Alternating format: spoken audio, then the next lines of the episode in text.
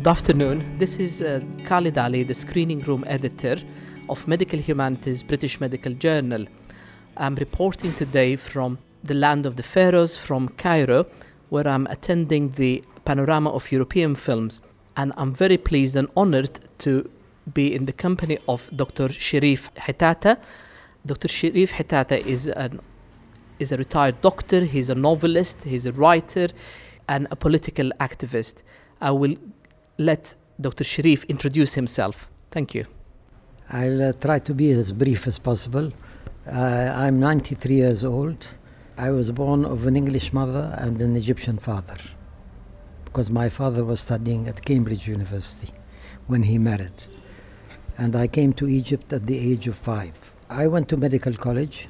I was top of the graduation class, but after two years I became involved in politics, in left-wing politics, because for several reasons, uh, mainly because when you live in a country like Egypt, where people are very poor, after a little while you begin to feel that what you are doing has no effect, because you can't treat poor people with, if you give them a little medicine. They need a whole change in their life. So that brought me to politics, especially as that was the era of uh, Egyptian struggle against British colonialism.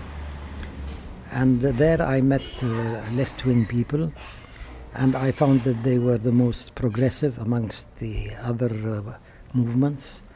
And I became a member of the left-wing movement, and as what happened to most people who are or were members of the left-wing movement, I landed in jail. I spent fourteen years in jail and one and a half years in France as a refugee after I escaped from prison and went to France on a cargo ship. When I came back, I resumed my political activity. If I may interrupt, Anne, did you practice medicine when you came back, when you went back? I, I practiced medicine for two years only after I graduated. And when I came back, I practiced medicine for nine years, mainly in my village. I was living in Cairo, but I used to go to the village and spend a long time there. And I opened a clinic and I began to practice medicine in the village, because when I graduated, actually, that was my idea at the beginning, to do that. When I came out of uh, prison, I married a well-known uh, writer and, uh, uh, and feminist called Nawal El Saadawi, and uh, she encouraged me to write. Uh, she went after me day after day until I started to write. And then I became involved in uh, writing uh, mainly novels, but also cultural studies and uh, political essays and cultural essays also. And you started being well published even at, at, at that time? No, actually it took quite a long time before I became well published. I've only started to be well published, uh, let's say in the last uh, five or six years. It took quite a long time. One of the reasons was my political leanings. And another reason was my marriage with Nawal El Saadawi, because she was much more famous than I was. So she was being published and I was being a little pushed to the side. And now I have uh, ten novels, I have uh, an autobiography, and I have several books on cultural studies. Um, amazing, amazing uh, piece of work and uh, body of work. Uh, And uh, I'd just like to ask you that, that most doctors complain about uh, time management and that they're busy with their uh, clinical commitment and activities. How did you manage to fit it all in? Medicine, uh, practicing, uh, working for people in your own village and writing and, and, and being involved in the political scene? Well, actually my life went through, went through several stages. At the beginning I was practicing as a medical doctor. Then, when I became involved in politics and ended in jail, I became what it was called at that time a left-wing revolutionary. That is, I was full-time in the party, and they used to give me a very small salary, and I used to do political activity all the time. I didn't do anything else. I wasn't writing at that time, actually. Were you happy with that? Was that part of your, your uh, commitment to the bigger political scene? Did you see that as, as a bigger, as, that your role as a politically activist more fulfilling than, than medicine? Well, actually, as I as I said, uh, the problem with med- I I was involved in medicine, and I was a good doctor, and I uh, was thinking of my future as a medical doctor and nothing else.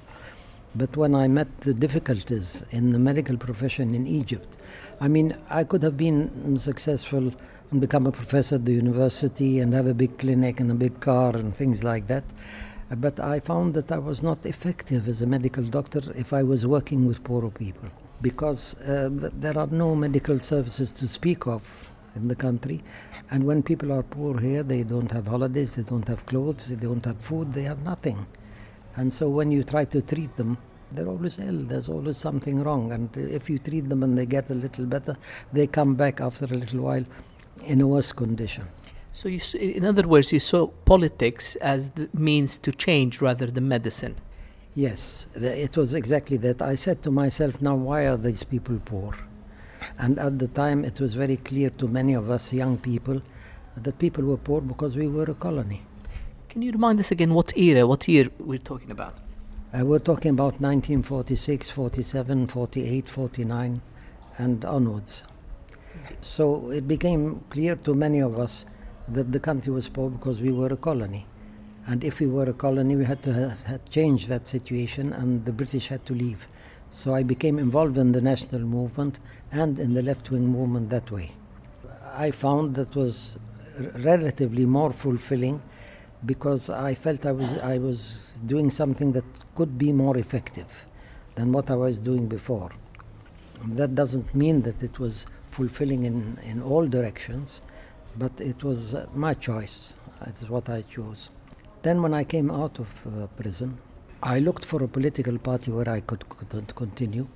The left-wing parties had dissolved themselves at that time. There was a crisis. And the only party was a party called the Tagammu. Uh, but I wasn't convinced at all that it was uh, a good party. It wasn't. It became very governmental and changed. Uh, and so after about a couple of years with the Tagammu, I left the Tagammu. And I started to concentrate on writing, uh, writing uh, novels, writing uh, bo- cultural studies and uh, various books. And um, as a result, I have now I now have ten novels, an autobiography, and many cultural studies. So but uh, in answer to your question, I don't know if there are perhaps there are some people that manage to combine all these activities, but actually. Life wasn't like that. When I was a medical doctor, I was a medical doctor. And when I became a political act- activist, I was a political activist. And when I started to write, I became a writer. I wasn't doing uh, more than one thing, except I continued some political activity, but it was not uh, as much as I was doing before that. But I am, at the moment, a member of a left-wing legal party, which is called the um, Popular Socialist Alliance. Amazing. What a fascinating journal. Medicine, politics, and, and literature and books.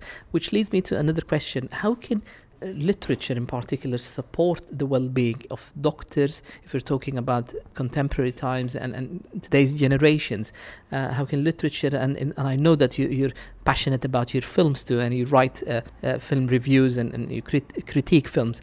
How can literature and films support the well-being Uh, not only in doctors, but in patients, in, in, in students, medical students, and healthcare professionals? Can they be a means for, for change as well? Well, uh, I'd like to, uh, to say at the beginning uh, that uh, for most writers, except writers who become attached to the government, to, to the leading class, and become a part of the system, writing doesn't bring enough income for you to live. So you have to do something else. And I worked w- in the government for a certain period of time. Then I was lucky enough to go to the United Nations and worked in Asia and Africa. So I saved money. And when I saved money, I began, I was able to spend as much time as I wanted to write. Can you tell us about your role in the United Nations, please? In the United Nations, I was head of a team of experts on migration and, uh, planning and family planning. Family planning in the sense of Uh, Uh, well-being as related to uh, as related to family planning. And I spent eight years in an organization called the International Labour Organization, I worked in Asia for four years and in Africa for four years. And then I resigned because I felt that if I continued, I would not be able to write.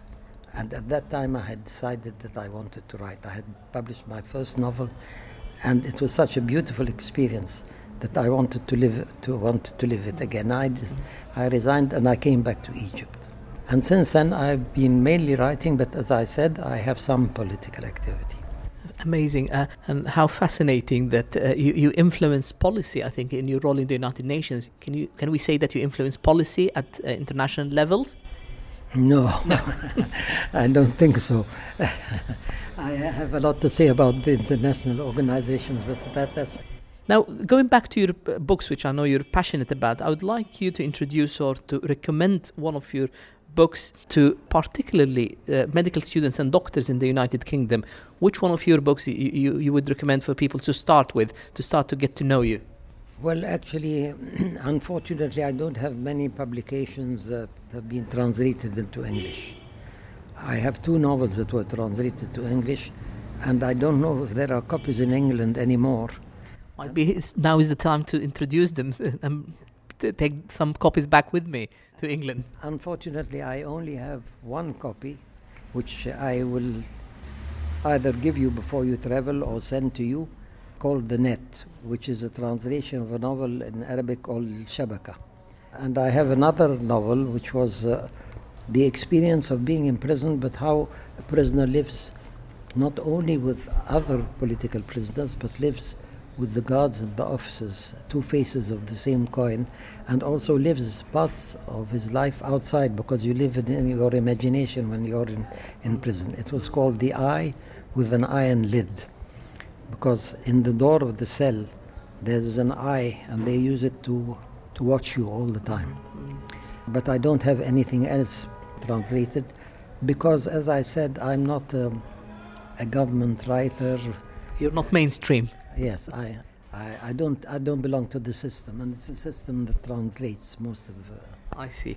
Now, if we can come back to current uh, issues now happening in the United Kingdom, the doctors are, are unanimously trying to fight off uh, reduction and cuts in, in, in pay for out of hours and so forth. I'd like you, uh, with, with your experience in, in, in, in as a political activist, having spent a considerable time of, of, of your life in prisons, the, the, the resistance, the notion of resistance amongst the medical profession and the ethics of resistance. I'd like your um, world opinion on that. I would tend to think that resistance everywhere is important, because we are living in a situation which is not satisfying, whether it's in medicine or in education or in politics or in economics and so on. And we have to resist. But resistance takes different forms. I mean, you don't have to be a political activist in order to resist. To resist. You can resist within your profession by, by practicing your profession in a good way, by practicing it in an ethical way, by organizing the people with whom you are working so that they fight for their rights, and so the, and they struggle also for the improvement of the professions in which they are working.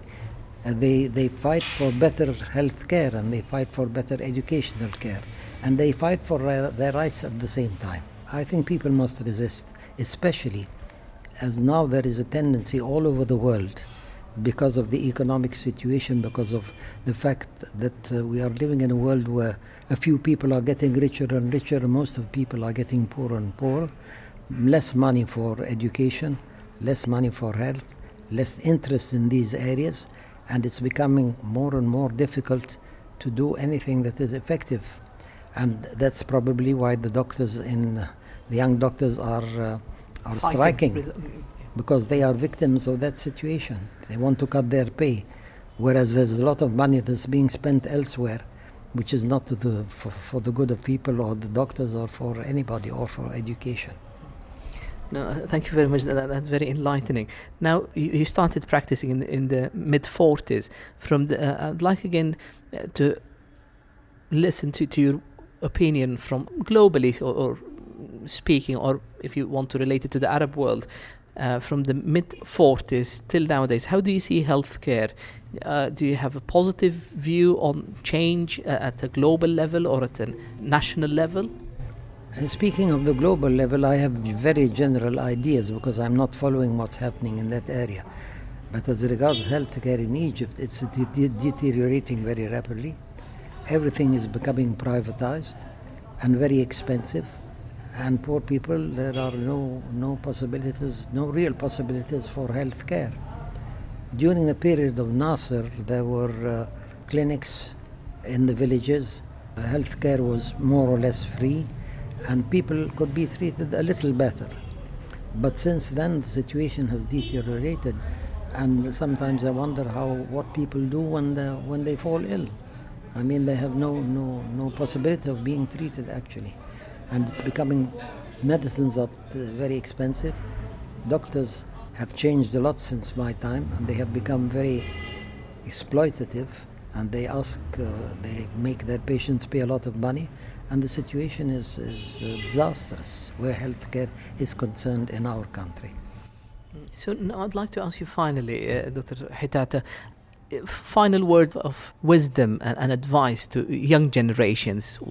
If you were to give them a take-home message, what would you tell them? I'm a bit reserved where wisdom is concerned because I, I don't think that uh, anybody has uh, has real, I mean, has wisdom where other people don't have wisdom. We all live our experiences and we learn. And I think that the young people are living their experiences and they're learning. And they're probably learning much quicker than I did when I was young because things were slower. There were no ma- means of communication. We don't used to travel so much. They are learning a lot of things despite the fact that there is a lot of chaos at the moment and it's becoming difficult to, to understand actually what is uh, what is happening.